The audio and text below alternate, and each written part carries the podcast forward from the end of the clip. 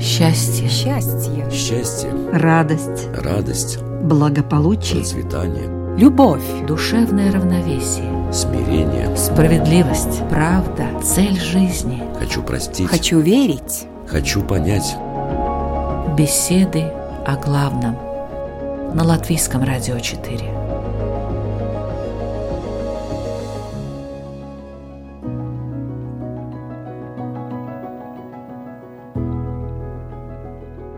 Здравствуйте, уважаемые радиослушатели! В эфире программа «Беседы о главном» в студии Латвийского радио 4 Людмила Вавинска. Если друг оказался вдруг, и не друг, и не враг, а так. Помните эту песню Владимира Высоцкого? А ведь в жизни такое бывает. Думаешь о том, что у тебя есть друзья, а в самый критический момент остаешься один на один со своими проблемами или горем. Помогаешь сам, помогаешь, помогаешь, рассчитываешь на поддержку и не получаешь ее. А еще хуже, когда твой друг тебя предает. Тогда разочарование в людях вам обеспечено. Что такое друг? Почему людям важно иметь друзей? Может ли человек полагаться полностью на кого-либо, кроме самого себя? Существуют ли правила дружбы? Как жить, чтобы никто нас не предавал? На эти и другие вопросы сегодня будут отвечать буддист Игорь Домнин. Добрый день. Добрый день. Православный священник Александр Шабельник Здравствуйте. И философ Эльвира Шимфа. Здравствуйте.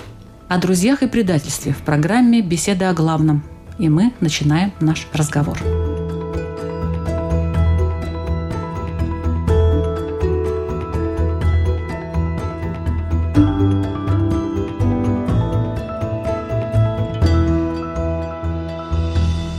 Что такое друг? Вот э, можете ли вы, Александр, привести какие-то примеры из своего учения?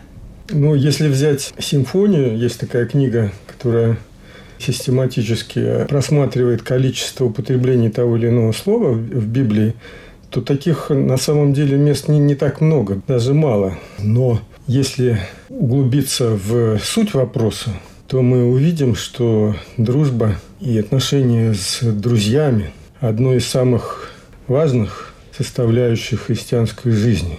Потому что есть такое выражение в Новом Завете, даже прямые слова Иисуса Христа, что Он говорит, что где двое или трое будут собраны во имя Мое, там я посреди них.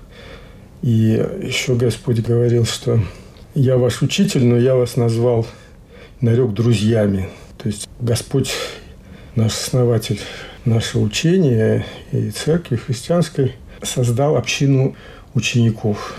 И как бы самым таким центром христианского понимания, на чем она создана? Она создана на двуединой заповеди любви к Богу и ближнему. То есть любовь к ближнему не менее важна, чем любовь к Богу. А любовь не пребывает там, где один. У нас одно слово – любовь в русском языке. Вот в греческом языке, в котором мы имеем Новый Завет, там три есть даже целых глагола. Это агапао, это агапическая любовь. Агапито – это возлюбленный, часто называет своих, кому адресуется апостол. Есть э, филео. Филос – это друг. Вот филео – это Дружеская дружеская любовь. Ну и есть эротао. Об этом мы сегодня, наверное, не будем говорить. Ну, кто знает? Об эротической.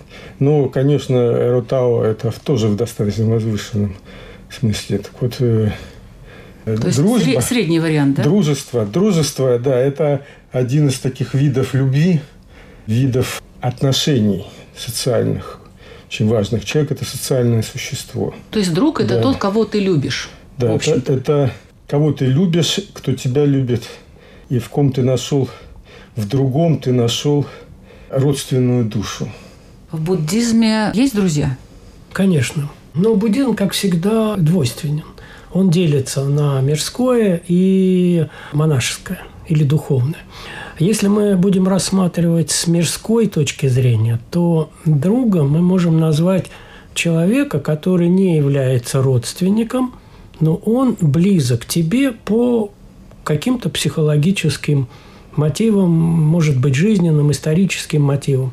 И здесь получается так, что друг может быть как хороший друг, обладающий хорошими качествами, так и обладающий нехорошими качествами. Но все равно что- друг. Но все равно друг, близкий человек тебе. Не обязательно он может быть таким очень положительным человеком. Это с мирской точки зрения. А вот если мы будем рассматривать с монашеской точки зрения, то там уже друг не может быть с негативными качествами. Потому что друг больше подходит под общество с близким тебе мировоззрением и идущим по э, духовному пути вместе с тобой. И поэтому в буддизме есть три прибежища, которые, когда становятся буддистами, принимают три прибежища. Прибежища в Будде, в Дхамме и в Сангхе. И вот Сангха – это как раз общество так называемых хороших друзей. То есть те друзья, которые помогают тебе двигаться по духовному пути, и ты помогаешь другим, вот этим друзьям своим идти по духовному пути. Это вот духовный вариант. Это духовный вариант. А мирской вариант – это близкий человек, и тогда ты берешь на себя ответственность за его как и положительные качества, и негативные качества, и, соответственно, ты еще и не только отвечаешь за это, но и несешь ответственность за Все-таки это. несешь ответственность, да? Да, за результаты действий твоего близкого человека. То есть ты отвечаешь за него? Да. Если ты называешь его другом. А если ты не называешь его другом, а так сказать мысленно думаешь, ну это мой друг. Ну, значит, он не является другом, значит, это сторонний человек, который, как бы сказать, Ну, то есть это не не, является то. Это тем- уже, это уже не то. Да. да, тем, что мы называем другом. В философском плане дружба – это вообще что такое? Самая главная характеристика дружбы. Как дружба отличается от близких отношений вообще. Пример самых близких отношений для нас – это отношения в семье. Но друг, конечно, как вы уже говорили, кто-то, который мне близок, но он не является членом моей семьи. И вот как дружба отличается? Так это в дружбе нету иерархических отношений. В дружбе есть равенство. Вы как бы на одной ступеньке с друзьями. В семье это, конечно, не так. Мама и папа, они выше нас, наши дети как бы ниже нас. Ну, мы же тоже можем дружить с папой, с мамой. Ну, Некоторые говорят, это мой друг, а даже говорят, моя мама – это мой единственный друг, например. Мой опыт говорит мне, что это не очень хорошая практика, потому что детей надо воспитывать. И друг не является воспитателем. Это, я думаю, несовместимо с дружбой, когда твой друг, твой воспитатель. Потому что, чтобы воспитывать, это подразумевает иерархические отношения. А дружба – это как раз, когда вы на одной ступеньке. И это как раз, я подумала, политики это такие моменты кризисов, или когда война начинается, или когда какая-то большая катастрофа, они обращаются к людьми не как обычно, как подчиненным, но они говорят «друзья». И ты понимаешь, что он растерян, он потерял свою функцию правителя, он не знает больше, чем ты знаешь. Он становится с тобой на одной ступеньке. Вот я вспоминаю, это, конечно, не очень хороший праксис цитировать Сталина, но это он говорил к началу войны в 1941 году. Люди вспоминают, что он первый раз кто-то из членов партии, самый главный диктатор, обратился к людьми, он сказал «друзья». Он сказал братья и сестры. Ну, Это он еще- говорит, это друзья и еще- братья и сестры. это И еще круче. И он как бы поставил себя на одной ступеньке. Потому что всегда был товарищи или... Товарищи. Ясно было, что вот он, а вот мы. А если ты говоришь «друзья», тогда он как ты, становится как ты. Вот что важно, по-моему, в дружбе. Равенство. Почему людям так важно иметь друзей? Можно же обойтись знакомыми, не знаю, родственниками. У некоторых родственников э, столько много, что уже, кажется, и хватит. Нет, друг ему нужен. Ну, это по-всякому, наверное, бывает. У каждого человека по-разному. Вам не нужны друзья? Вот вам лично. У вас есть друзья? Ну, наверное, есть у меня друзья. Но, в частности, еще друзьями являются мои прихожане. Некоторые из них, которые наиболее близкие. Вот, То у как сказал ними- Игорь, У да, нас с ними духовно. дружеские отношения, несмотря на то, что, казалось бы, должно быть некая, некая Иерархия. иерархия. Но вот в нашем случае есть одновременно чувство иерархии и одновременно чувство равенства. Так бывает, что в одном отношении у нас есть иерархичность, а в другом отношении есть братство и равенство, и свобода. Значит, все-таки А- нужны а эти люди, в целом- правда же? Конечно, потому что Вот кто-то из отцов сказал, что любовь не пребывает с одним. Движет Любить нами можно и семью. семью. Можно любить, да, но семью-то более того, можно и нужно любить даже врагов. А семью мы даже, любовь. семью мы даже, можно сказать, не можно, а мы обязаны любить. А вот друга нет, семью. да? А И друг- вот это разница. Да, нет? друг действительно это, если ты находишь родственную душу, тогда возникает дружба. Хочется найти родственную душу. Наверное, хочется. Хочется, наверное, да. Но есть друзья, действительно, чаще всего, где мы встречаем с друзей, это друзья детства, потом одноклассники, потом армейские друзья, потом где-то среди какого-то коллектива сослуживцев, где-то ты обязательно с кем-то, у тебя есть какие-то холодные отношения, официальные какие-то, а есть сразу возникает два, три, четыре человека, допустим. Хотя, казалось бы, мы должны быть все братья, и все мы должны светить как солнце для всех, но это в идеале. Но все равно ты видишь какую-то родственную душу человека, который видит, как ты, и видит тебя, и ты видишь его, и И Реакции одинаковые, да? да, и возникает какая-то приязнь такая. Но это, видимо, какая-то очень изначальная человеческая потребность. На тонких материях, да, все Да, это происходит. Потому что ведь мы, если посмотрим в историю нашей всего человечества с древних времен, были, например, обычаи вот братства, были кунаки, подруги там где-нибудь на Балканах, побратимство, побратимы. То есть это братья не по крови, а братья по духу. Вот в нашей средневековой такой в- восточно-христианской традиции был обычай такой, даже был специальный чин адельфопоэзис, братотворение. То есть он сродни как бы чи- чину венчания. То есть такие вот два или три человека могут прийти в храм и дать как бы обет дружества. То есть какой-то обряд да, это определенный? обряд, это молитва. Наряду, когда в, в определенную эпоху уже после э, иконоборчества светское и, и церковное законодательство все более смешивалось, то возник чин венчания, чин э, усыновления тоже церковный, чин вот братотворения, потому что этот вот факт того, что ты стал таким вот побратимом, это приводило к определенным даже юридическим Даже обязательства какие-то были, да? Ну вот как вот э, и обязательствам в и- буддизме, как я поняла. и, тоже. э, и имущественным, и разным прочим. Ну, если мы возьмем необходимость друзей, я приведу такой пример. Мы проводим ретриты, медитационные ретриты, при которых люди занимаются сидячей медитацией, при ходьбе медитацией. И на ретритах группа людей в день примерно 8 часов у них идет чистой медитации. Если любой из участников группы, который вот только что закончил эти 8 часов медитации, попробует на следующий день самостоятельно, в одиночку, провести такой же ретрит, это будет невозможно. Почему? Потому что вот здесь существует такая вещь, как энергия группы. И когда люди вместе, когда люди смотрят друг на друга, получают друг от друга вот эту внутреннюю, хотя они полностью молчат, они даже не смотрят друг на друга, но они получают эту внутреннюю энергетическую поддержку, они преодолевают гораздо более тяжелые трудности. И поэтому может быть такая нетривиальная точка зрения, что друзья нам нужны для того, чтобы преодолевать трудности. Если мы слабы, то нам нужны друзья. Это такая нетривиальная вещь, можно посмотреть с этой стороны. И поэтому в основном друзья, вот такие действительно друзья, появляются тогда, когда возникают очень большие трудности. Вот только что сказали, в армии, в детстве, на войне, тогда, когда действительно вот возникают какие-то препятствия, которые в одиночку человек не может преодолеть. И тогда появляются ему необходимые друзья, появляется вот эта такая типа буддийской санки, которая поддерживает друг друга и преодолевает какие-то препятствия.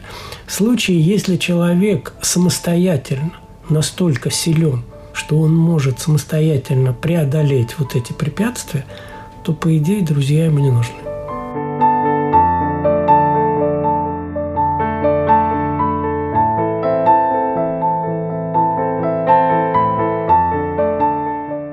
Есть ли какая-то философия, схема, что ли? А как строятся взаимоотношения? Вот есть такие круг ближний, дальний, еще более дальний и вообще за кругами. Что-то такое. Существуют какие-то схемы, по которым человек мог проверить себя хотя бы, да, вот, а у меня как? Как с друзьями, как у меня с друзьями. Да, как у меня с друзьями, как у меня с, со знакомыми, много-мало, стоит ли там увеличивать как бы этот круг или наоборот, привлекать в ближний или наоборот убирать их из ближнего круга каких-то людей. В общем-то, это очень трудно сказать, кто друг, а кто просто знакомый. Не так уж ясна эта разница – мы можем сказать, кто, значит, кровный родственник и кто друг, но кто друг и кто знакомый, а кто, оказывается, не друг, а даже враг, это мы не можем сказать. Кстати, вот эта ситуация, о которой вы говорили, это, в общем-то, парадокс дружбы, потому что, конечно, трудности, они порождают друзей, но и в трудностях мы очень часто узнаем, что те, которые мы думали являются нашими друзьями, не есть наши друзья – если есть какие-то трудности, вы думали, что у вас есть друг, он может от вас отказаться. Но эти же самые трудности, они могут породить новых друзей. Но это уже не те самые друзья. Там есть какой-то парадокс с друзьями, с трудностями. Но, по-моему, дружба, в общем-то, в философии, философы воспринимают дружбу как э, друзья не необходимы. Это что-то, что мы выбираем, что мы хотим – дружба это как люкс. Если кто-то вам необходим, это уже не дружба. Там уже есть какой-то шкурный интерес. И это, по-моему, несовместимо с дружбой. Шкурный интерес. Это несовместимо с дружбой. Есть такая сутра чисто буддийская, изначального буддизма. Она говорит так. Если встретил ты разумного спутника, товарища могущественного и мудрого – ты иди с ним в раздумье и радости, преодолевая опасности. Если же не найдешь ты себе разумного спутника, друга праведного и мудрого, лучше иди ты, как царь, покинувший побежденную страну. Иди одиноко, подобно носорогу. Мы должны искать друзей, равных себе или лучших себя, и радоваться, найдя их. Если же не обрел ты подобных друзей, лучше иди один, радуясь в своем одиночестве – Иди одиноко, подобно носорогу. Сутра носорога буддийская – это сутра, которая говорит о чистом монашестве. Ну, вообще-то я скажу, что даже для светской жизни она неплоха. Потому что вообще для чего вот друг? Вот для чего он нужен? Не просто вот мы как бы так, ну, такие вот очень похожие.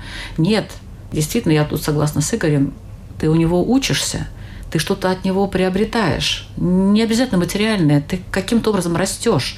И таким образом, потому он тебе и нравится, потому ты хочешь ним быть. Этот человек может не считать тебя другом в этот момент, между прочим. У него, может быть, таких друзей там целая аудитория. Но вот ты его воспринимаешь, и благодаря вот этому своему другу ты действительно развиваешься, растешь. Это сложное понятие вообще-то друг, потому что действительно вы сказали, что друг – это ну, мое личное восприятие человека. Я э, считаю его своим другом или нет. И он к этому, по идее, не имеет никакого отношения. Да, да он, он может, может иметь может взаимное. не знать особо да, даже. А, а может и не иметь. И здесь возникает то, что у меня есть внутренняя привязанность к этому человеку. И надо разбираться, а что это за привязанность. Эта привязанность для чего мне нужна? Она меня возвышает или она меня понижает? Это эгоизм или, может быть, это внутреннее состояние любви к этому человеку и желание помочь этому человеку. И поэтому я считаю его другом для того, чтобы поднять. А может быть, действительно, чисто эгоистическое чувство, я хочу что-то поиметь с этого – Поэтому я думаю, что это сложное уже философское понятие. И это как раз не дружба, когда вы хотите что-то поиметь от этих отношений. То есть иногда человек называет другого другом, но на самом деле, если разобраться, это не, ну, не друг. Это просто человек, от которого ты что-то хочешь. Да. А друг это от которого ничего не хочешь.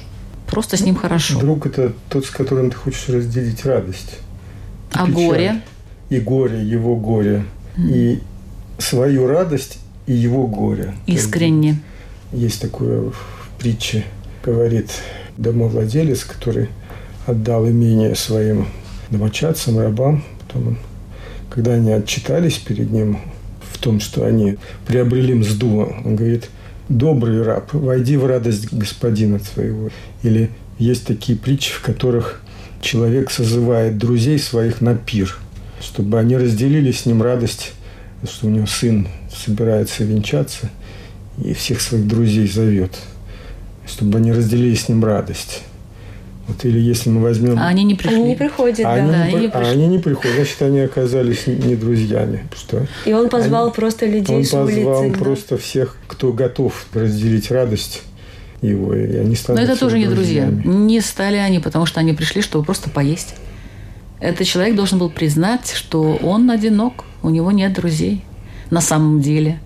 Вот. Это, кстати, очень свойственно людям, которые имеют высокое положение в обществе.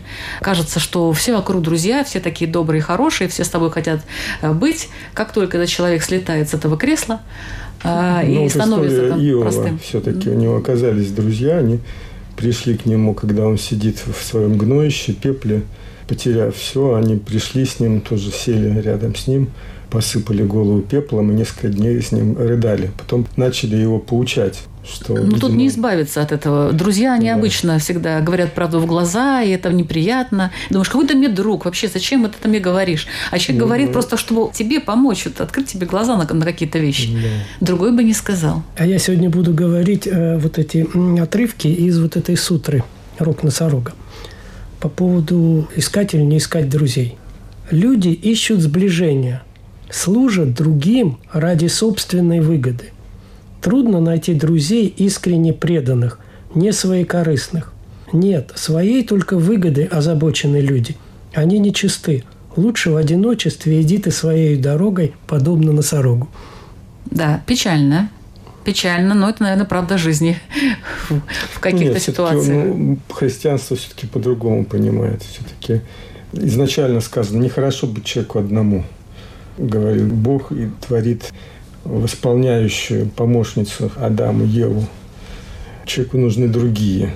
У нас через Ну, другие, Иисуса это же не, Христа друз- мы не друзья узнали, же. что Ну, не друзья же обязательно. мы- Просто другие. другие, да. Просто другие, не друзья. Друзья – это есть другие, други. Это другой, в котором ты находишь себя. Чтобы увидеть себя, нужно иметь другого. Там есть такой какой-то экзистенциальный Сартер, по-моему, говорил, ад – это другие. Я вот до сих пор не понимаю это. По-моему, это другие. То есть нельзя быть в раю одному. Есть множество таких притч о том, как человек не может спастись в одиночку. Когда он пытается спастись в одиночку, та луковка, за которую он цепляется, а ему за ноги цепляются те, кто погибает. Когда он пытается от них, так сказать, оторваться, разрывается тонкая нить, за которую он сам держится. То есть любовь нам дает те нити, которыми мы связаны воедино.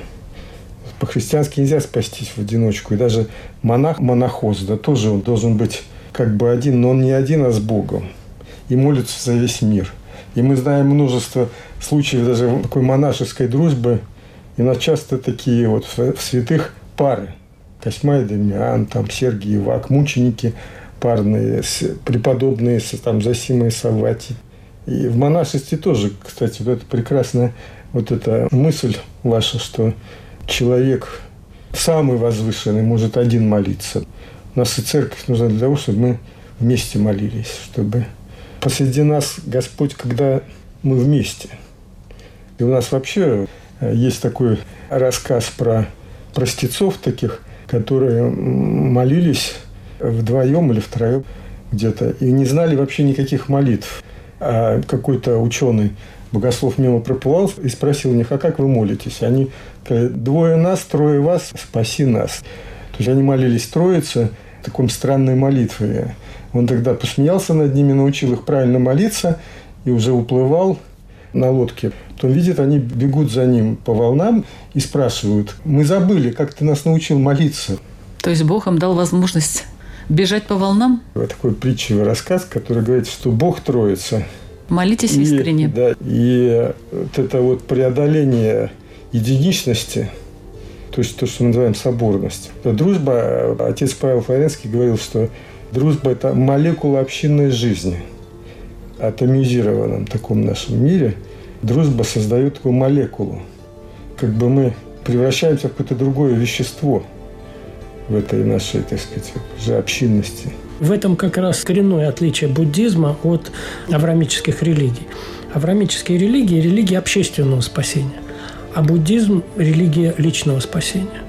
Она говорит о том, что человек в одиночестве приходит в этот мир и в одиночестве уходит из этого мира.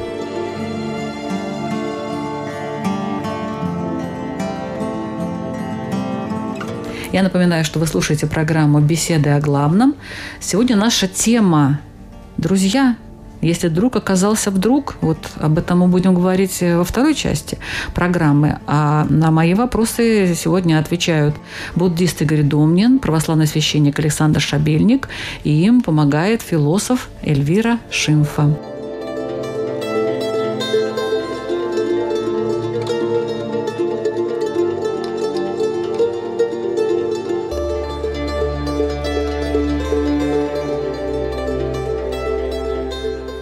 Друзья, друзья, все здорово, хорошо. А вот так вот действительно происходит это. И, к сожалению, довольно часто, что предают друзья. Может быть, э, есть какие-то правила дружбы, которые нужно соблюдать, и тогда вот этих предательств не будет. Давайте вот, может быть, с Эльвиры. Нет, я думаю, что нет никаких правил. И все зависит от людей и от ситуации. И вот как раз это предательство друга – одна из ситуаций, которых Сартр, кстати, имел в виду, когда он написал эти слова, что эта пьеса на французском называется «Уикло», «Нету выхода». Это последние слова, что ад — это другие люди. Вот это одна из ситуаций, которые Сартр имеет в виду. Например, предательство. Или, конечно, есть еще и другие ситуации, где в другом и в отношении с другом ты видишь свою неприятную натуру. То, что плохо в тебе, а не в других людей. Потому что это как раз только в отношении с другим мы видим, какие мы есть на самом деле. И на что плохое мы сами способны, не только другие по отношению к нам. Ну, это должна быть какая-то самокритика должна быть. Не каждый человек просто видит это все. Ему кажется, что вот, ну вот у меня нет друзей, потому что вот люди такие плохие. Вот у меня нет друзей. Потому что люди плохие. Ну, это обычно человек зацикленный на себя. Очень часто человек не может из своей закукленности выйти, и поэтому все плохо. И все неправильно. И, нет друзей. А вот в буддизме есть какие-то правила, как дружить? Ну, во-первых, предательство – это мое личное отношение к этому. И, соответственно, если я что-то не ожидал от этого человека, значит, он не может меня предать. Предательство – это коррелируется с эгоизмом личным. Потому что тогда я жду от э, моего друга что-то, что он должен мне вроде бы как сделать. Я вот ему сделал хорошо, а он меня предал. Я тогда сделал ему хорошо для чего? Для того, чтобы он тоже мне должен был сделать что-то хорошо. А он такой человек, какой есть. Он делает так, как ему нужно – то есть не нужно ожидать ничего. Конечно. От других людей и просто делать им хорошо и все. Ну, сначала идет обольщение, а потом разочарование. Стандартный вариант. Поэтому, когда человек обольщается чем-то, думаю, той какой хороший, да? то он потом разочаровывается в этом. Просто если мы видим реальность такой, какая она есть, если мы относимся к этому человеку как к другу, таким образом, что мы хотим ему помочь, то мы не ожидаем от него, что он что-то будет для нас делать. Допустим, человек э, узнал какую-то о нас информацию, которую мы бы не хотели, чтобы остальные узнавали. И ну, потом ну, взял и рассказал. Он такой, он болтун. Значит, если он а узнал а говорил, эту информацию... никому не скажу. А это значит моя проблема. Значит, во-первых, я ему рассказал это дело, сам же рассказал, зная, что он... Нет, не зная. Значит, надо было знать человека перед тем, как говорить ему. А потом, если он это рассказал, значит, он рассказал правду, значит, я действительно это говорил. Может быть, так и, и правильно, что он рассказал. Он помог мне в каких-то проблемах. В каких-то помог, наверное, в каких-то и оказался... Ну, да, вошел в какой-то кризис, значит, и у меня будет плохо. То есть, если мы что-то ожидаем от человека, и он не выполняет это, значит, мы считаем, что он является предателем. Но на самом деле, если мы не ожидаем от него, тогда и предательство не существует как понятие. В философском плане вот хотела узнать смысл существования друга. В чем? Смысл существования друга. Очень трудно ответить. Но если мы смотрим, как в античности, как греки воспринимали друга, тогда друг – это кто-то, с которым быть я выбираю. Это не необходимость, это люкс. Я с ним делю свою свободу. Я делаю такие отношения с ним, какие я хочу иметь с ним. Это... По портику в тени ходить сада Академии с кем-то же надо разговаривать. Да. Друзья должны быть, чтобы, разговаривать. чтобы разговаривать. Досуг делить. Вот, если ты раб и пашешь с утра до вечера, там уже не до дружбы. Да. Рабы не могут иметь друзей. Рабы не могут? Нет, не могут. Это дело свободного человека. А вот если можно, вернемся к предательству. Вот все-таки редко, но вот тут есть конкретные рецепты. Правда, это как частный случай. Господь говорит своим ученикам, если согрешает против тебя брат твой, друг твой, сначала обличи его наедине. Надо с ним поговорить. Значит, все-таки мы ожидаем от него верности и порядочности. Если он не покается, тогда при двух или трех свидетелях, уже с другими друзьями. А если нет, то повешьте церкви, скажи всему, так сказать, перед всем обществом. А если и церковь не послушает, да будет тебе язычник и мытарь. Один вариант. Второй вариант, спрашивает апостол Петр, до скольки раз я должен прощать брата своего? До семи ли раз, видимо, по закону было такое понимание, что семь раз можно прощать человека, а ему ответ такой, не, говорите не до семи, а до семи до семидесяти. То есть ты можешь поступить возвышенно и простить его много раз. Исправить его предательство своей верностью. Такой есть другой вариант. Один такой более легалистический, а другой более евангельский. А что делать, чтобы никто не предавал? не иметь друзей, Просто ликвидировать. Если у вас как говорила нет собаки, Калугина, да, да. в известном романе. Да, да. Я их всех ликвидировала, подруг. Да, это причем у нее был всего один опыт. Да. И она решила, что и все, приняла решение. Я думаю, что просто надо не ожидать ничего от друга. Вообще ничего? Чтобы он хотя бы меня выслушал в какой-то момент, когда вот, ну, мне очень это надо, когда мне ну, да, тяжело. Да, да, конечно, есть друг, он может выслушать себя, все. Но если он поступает не так, как ты считаешь, что он должен поступать, ну, значит, это не его вина, это твоя вина. Предать можно только самому. Вот сам можешь предать, потому что только человек берет на себя какие-то обязанности или ответственность. Тогда не выполняя эти обязанности или свою ответственность, он предает. И я понимаю, что я предал этого человека. Но другой человек не может меня предать. Потому что если он меня предает, если я считаю, что он меня предает, значит, я возложил на него какие-то обязанности, какую-то ответственность, которую я считаю, что он должен нести. А с чего он это будет нести? Непонятно. Потому что друг – но есть же какое-то молчаливое согласие между людьми. Да, соглашение какое-то да, определенное, да, что, ну, если мой друг, значит, он всегда поддержит меня, например, не расскажет то, что я ему рассказал по секрету. Я так считаю. Да, это я так считаю. Но он-то считает по-другому. Может считать. Может считать так, может не так. Может спрашивать, поэтому... спрашивать поначалу. Поэтому и нет.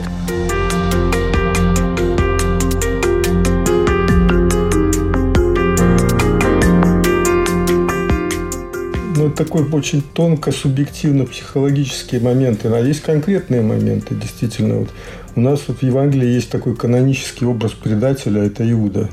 Вот и Господь, когда он пришел и поцеловал, поцелуй Иуды, такой знаменитый сюжет, то Иисус ему сказал, друг, лобзанием ли ты предаешь Сына Человеческого?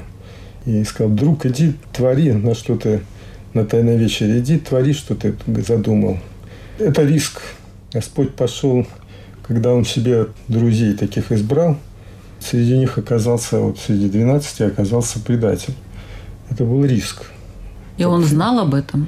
Он знал, что да. Что и не он, убрал его из друзей? Он за него боролся до конца. Еще на Тайной вечере он говорил, что один из вас меня предаст. А Иуда спросил, не я ли, Рави? Он сказал, ты глаголишь. Ему на, наедине. То есть он показал, что он знает его замыслах.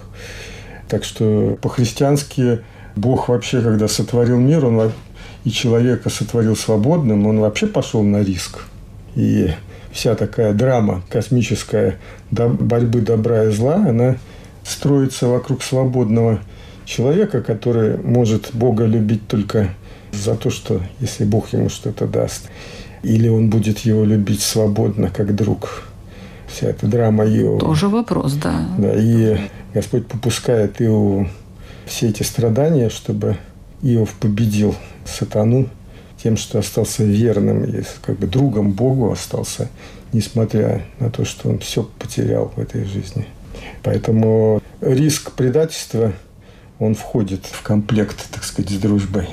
Каждый выбирает так сказать. Да, либо дружить, да. либо не дружить. Да. Но, Но надо осознанно выбирать. Ну, а с другой стороны, я думаю, дружба – это тоже не то, что мы выбираем, а то, что нам дается. Вот ты хочешь выбрать друга, а у тебя его нету.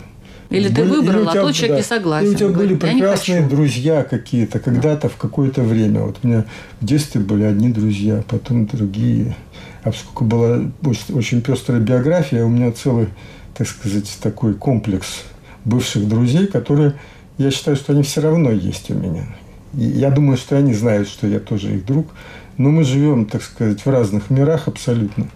Может быть, раз в несколько лет мы позвоним. То есть такие абстрактные друзья тоже бывают? Да, где-то там. Они не абстрактные. Просто мы живем своей повседневностью, и у нас в данный момент есть два, три, может быть, один человек. Ну, вот и, так то и, говорят. и то хорошо, да. Так и говорят, да. да. Один, два, максимум три друга. Но ты его не Все, выбирал, то тебе как бы, может быть, так вот по такое проведение тебе его, так сказать, как Некоторые говорят, что повезло. Повезло, что у меня есть друзья. В христианстве, с одной стороны, мы должны ровно ко всем относиться. Тут, наверное, общерелигиозная такая. Мы, ко всем мы должны иметь любовь, но приязнь такой, ну, есть особые родственные отношения, может быть, с некоторыми людьми. Но, с другой стороны, опять же, не надейтесь на князей, на сынов человеческих. В них нет спасения. Человек – существо несовершенное, человек грешный, человек может оступиться, может предать. Какой мы совет можем дать нашим радиослушателям? Что вот им делать? Осознанно подходить к дружбе или, например, радоваться, что друг есть, просто не думая о том вообще, что там дальше будет. Или, скажем, всех людей за этот круг вывести и сказать, все эти мои знакомые, ну, друзья, знакомые, как бы я к ним отношусь все равно настороженно, потому что всякое может быть. Что делать? Радоваться жизни и принимать жизнь такой, какая она есть. Это совет буддиста, совет философа. Я сторонник идеи, что над отношениями, всякими отношениями в семье или с друзьями, или даже со знакомыми, что над отношениями надо работать. Надо подходить, как вы сказали, осознанно к отношениям. Конечно, вы не можете сделать все, вы не можете все контролировать другого человека вы не можете контролировать. Но со своей стороны вы можете сделать максимум. Вы можете уважать этого человека. Вы можете сами не становиться предателем. Вы можете что-то делать. Христиане, я поняла. Надо дружить со всеми. Потому что Бог – это любовь. Надо молиться за всех, любить врагов. Но не значит любить врагов, значит с ними дружить и общаться. Дружить и общаться с друзьями. Дружить, общаться с да. друзьями. А любить всех по Хорошо. возможности. Не, не делать и не желать зла никому. А за друзей надо благодарить Бога и дружить, надо общаться. Выйти из интернета. Есть э, друзья, есть френды. Есть общение, а есть суррогаты и симулякры. Давайте будем встречаться. Живьем. Живьем, за Общаться. столом.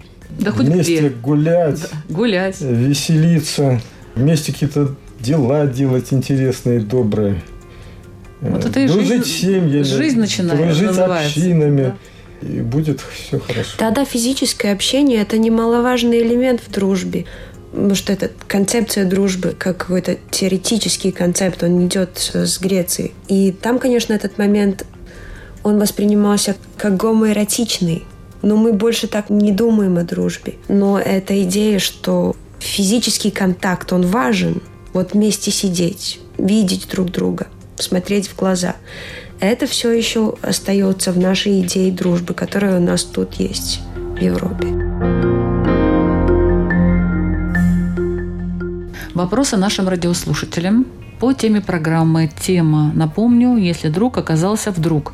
Причем там и не друг, и не враг, а так, что-то такое непонятное. Свой вопрос задает буддист Игорь Домнин. У меня очень короткий вопрос. Уважаемые радиослушатели, можете ли вы назвать своих друзей и своих врагов? Поименно. Для себя, да, конечно. поименно, для себя, внутренне. Спасибо.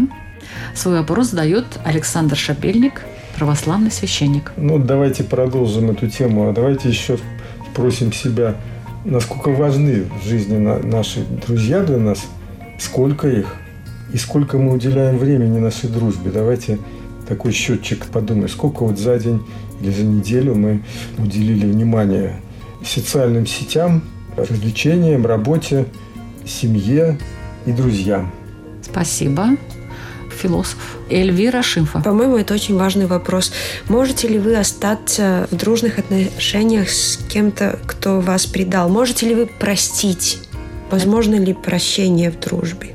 Это, по-моему, очень важно.